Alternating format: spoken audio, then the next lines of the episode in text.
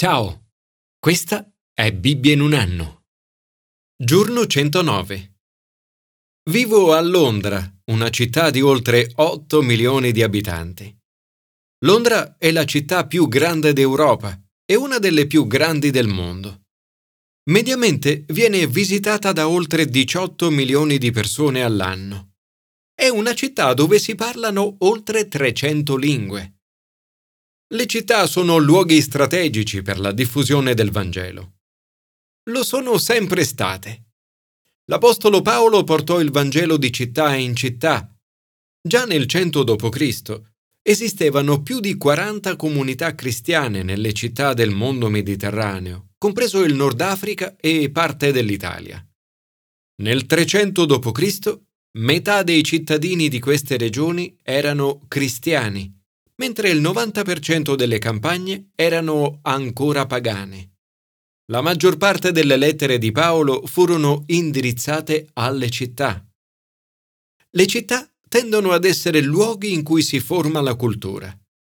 Molti dei centri di influenza della società provengono dalle città, inclusi governi, politici e legislatori, arti e intrattenimento, affari e mercato, università e altri luoghi di istruzione, media e centri di comunicazione.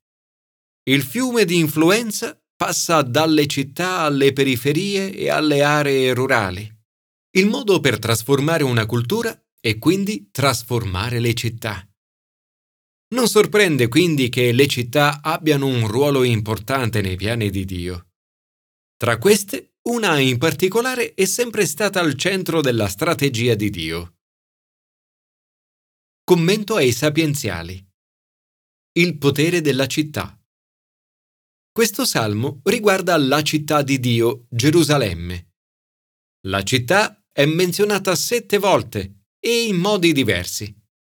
Celebra la bellezza e la sicurezza della città, ma soprattutto il fatto che è la città del nostro Dio, il luogo dove è costruito il Tempio di Dio, dove si può trovare la sua presenza e che è sotto la sua protezione. La città è pensata per essere fonte di benedizione per il mondo intero, la gioia di tutta la terra. Paolo contrappone la città fisica di Gerusalemme con quella ancora più grande, la Gerusalemme di lassù. Vede la Chiesa cristiana come la nuova Gerusalemme. Nei libri dell'Apocalisse Giovanni vede la città santa, la Gerusalemme nuova scendere dal cielo, da Dio, pronta come una sposa adorna per il suo sposo. La nuova Gerusalemme è la Chiesa, la sposa di Cristo. Questo è il luogo dove Dio abiterà per sempre. La Chiesa dovrebbe essere sempre qualcosa di emozionante. Altura stupenda è la gioia di tutta la terra. In essa dovremmo sentire la presenza di Dio sentirci sicuri e protetti ed essere benedizione per il mondo che ci circonda. Signore, grazie per la potenza della tua presenza nella Chiesa. Fa che possiamo essere fonte di benedizione per il mondo. Commento al Nuovo Testamento. La passione per la città. Avvicinandosi alla città di Gerusalemme, Gesù racconta la parabola delle monete d'oro. Il suo intento è invitare i suoi ascoltatori ad andare oltre l'idea che avevano riguardo al regno di Dio e a come questo si sarebbe manifestato. Il brano parla di monete d'oro e dell'importanza di usare bene tutto ciò che Dio ci ha affidato. Una sola moneta d'oro corrispondeva a tre mesi di stipendio e quindi ad una grossa somma di denaro. Ma Dio non ci affida solo monete da investire per il suo regno. Ci affida anche il tempo, l'istruzione, il lavoro, le abilità e le opportunità. Tutto a beneficio del Re e del suo regno. È interessante notare che, come ricompensa per essere stati affidabili nel prendersi cura delle monete d'oro, viene offerto il potere sopra dieci città o cinque città All'ingresso di Gesù nella città di Gerusalemme, Tutta la folla dei discepoli, pieni di gioia, cominciò a lodare Dio a gran voce per tutti i prodigi che avevano veduto. Dicevano, Benedetto colui che viene, il Re, nel nome del Signore.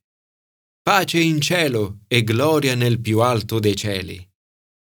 Vedono Gesù come il prossimo Messia che regnerà nella città di Gerusalemme, adempiendo tutte le promesse di un re davidico liberando la città dai suoi rapitori romani. Ma Gesù ha un programma diverso. Avvicinandosi a Gerusalemme, piange sulla città. Gesù amava la città e ne aveva compassione. Prevede la distruzione di Gerusalemme, che sarebbe avvenuta nell'anno 70 d.C. Il Tempio non sarà più ricostruito e la città di Gerusalemme rimarrà un luogo di molte lacrime. La tragedia è che Gerusalemme non ha riconosciuto il tempo in cui è stata visitata. Il tempo in cui Dio è venuto nella persona di Gesù. Con la sua morte e risurrezione a Gerusalemme, Gesù ha reso possibile una nuova Gerusalemme. Signore, donami la tua stessa passione e compassione per le persone che vivono nella mia città. Commento all'Antico Testamento. La persona della città. Non ti senti mai bombardato o bombardata da pensieri, dubbi, paure o persino depressione, sgomento e perdita d'animo. Queste emozioni umane sono molto comuni. Anche Mosè le incontra e le affronta. È consapevole che il suo successore Giosuè e tutto il popolo dovranno affrontare non solo battaglie fisiche, ma anche mentali. Nel giungere alla fine della sua vita, Mosè esorta il popolo a seguire la parola di Dio. Li incoraggia ad amarlo e a camminare nelle sue vie. Li mette in guardia contro il cambiamento del cuore e il rifiuto di obbedire a Dio. Li incoraggia a scegliere la vita. Questa scelta inizia con i pensieri. I nostri pensieri diventano le nostre parole e le nostre parole diventano le nostre azioni. Ogni giorno dovremmo scegliere di avere pensieri vivificanti. Il successore di Mosè, Giosuè, è il nuovo capo del popolo di Dio. Sta per affrontare molte battaglie. Gli viene detto, siate forti, fatevi animo, non temete, e non vi spaventate di loro, perché il Signore tuo Dio cammina con te. Non ti lascerà e non ti abbandonerà. Mosè non l'avrebbe detto se non ci fosse stato nulla da temere e nessun motivo di scoraggiamento. Sapeva invece che ce ne sarebbero stati. Ogni leadership richiede coraggio per aggrapparsi tenacemente ad una visione e forza per sopportare ogni difficoltà lungo il percorso. Sia a quel tempo sia ora, il popolo di Dio ha bisogno di una leadership forte, coraggiosa e non spaventata o scoraggiata da tutta l'opposizione e la resistenza che incontrerà. La risposta alla paura è la consapevolezza della presenza di Dio Dio promette che sarà sempre con noi. Il Signore tuo Dio cammina con te. Una promessa questa che Dio oggi rinnova anche a me e a te.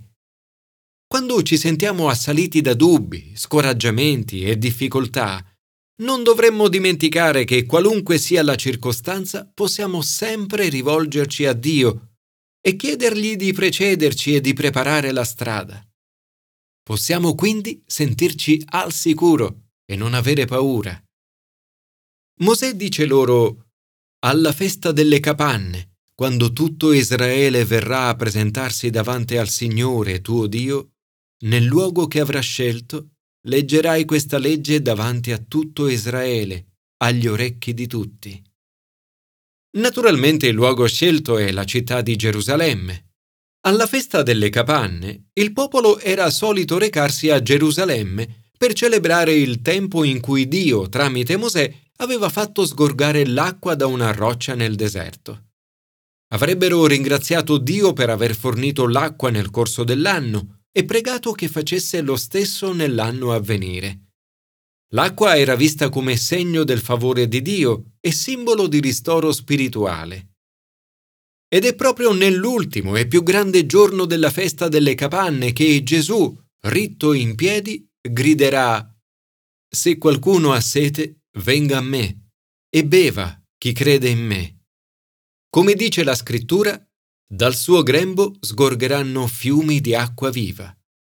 Dirà poi che queste promesse non si sarebbero realizzate in un luogo, ma in una persona. È dall'intimo di Gesù che scorrerà il fiume della vita. Inoltre, corsi d'acqua viva sgorgeranno anche da ogni cristiano. Da te, dice Gesù, scorrerà questo fiume, portando vita, fecondità e guarigione agli altri. Questa immagine è ripresa anche nel libro dell'Apocalisse, dove vediamo il compimento della città di Gerusalemme.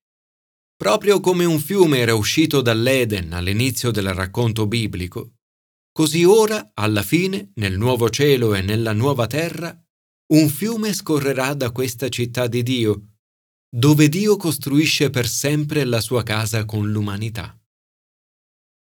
Signore, grazie perché prometti di essere con me ovunque vado e che non mi lascerai mai, né mai mi abbandonerai. Riempimi del tuo Spirito Santo affinché fiumi di acqua viva possano sgorgare dal mio cuore oggi.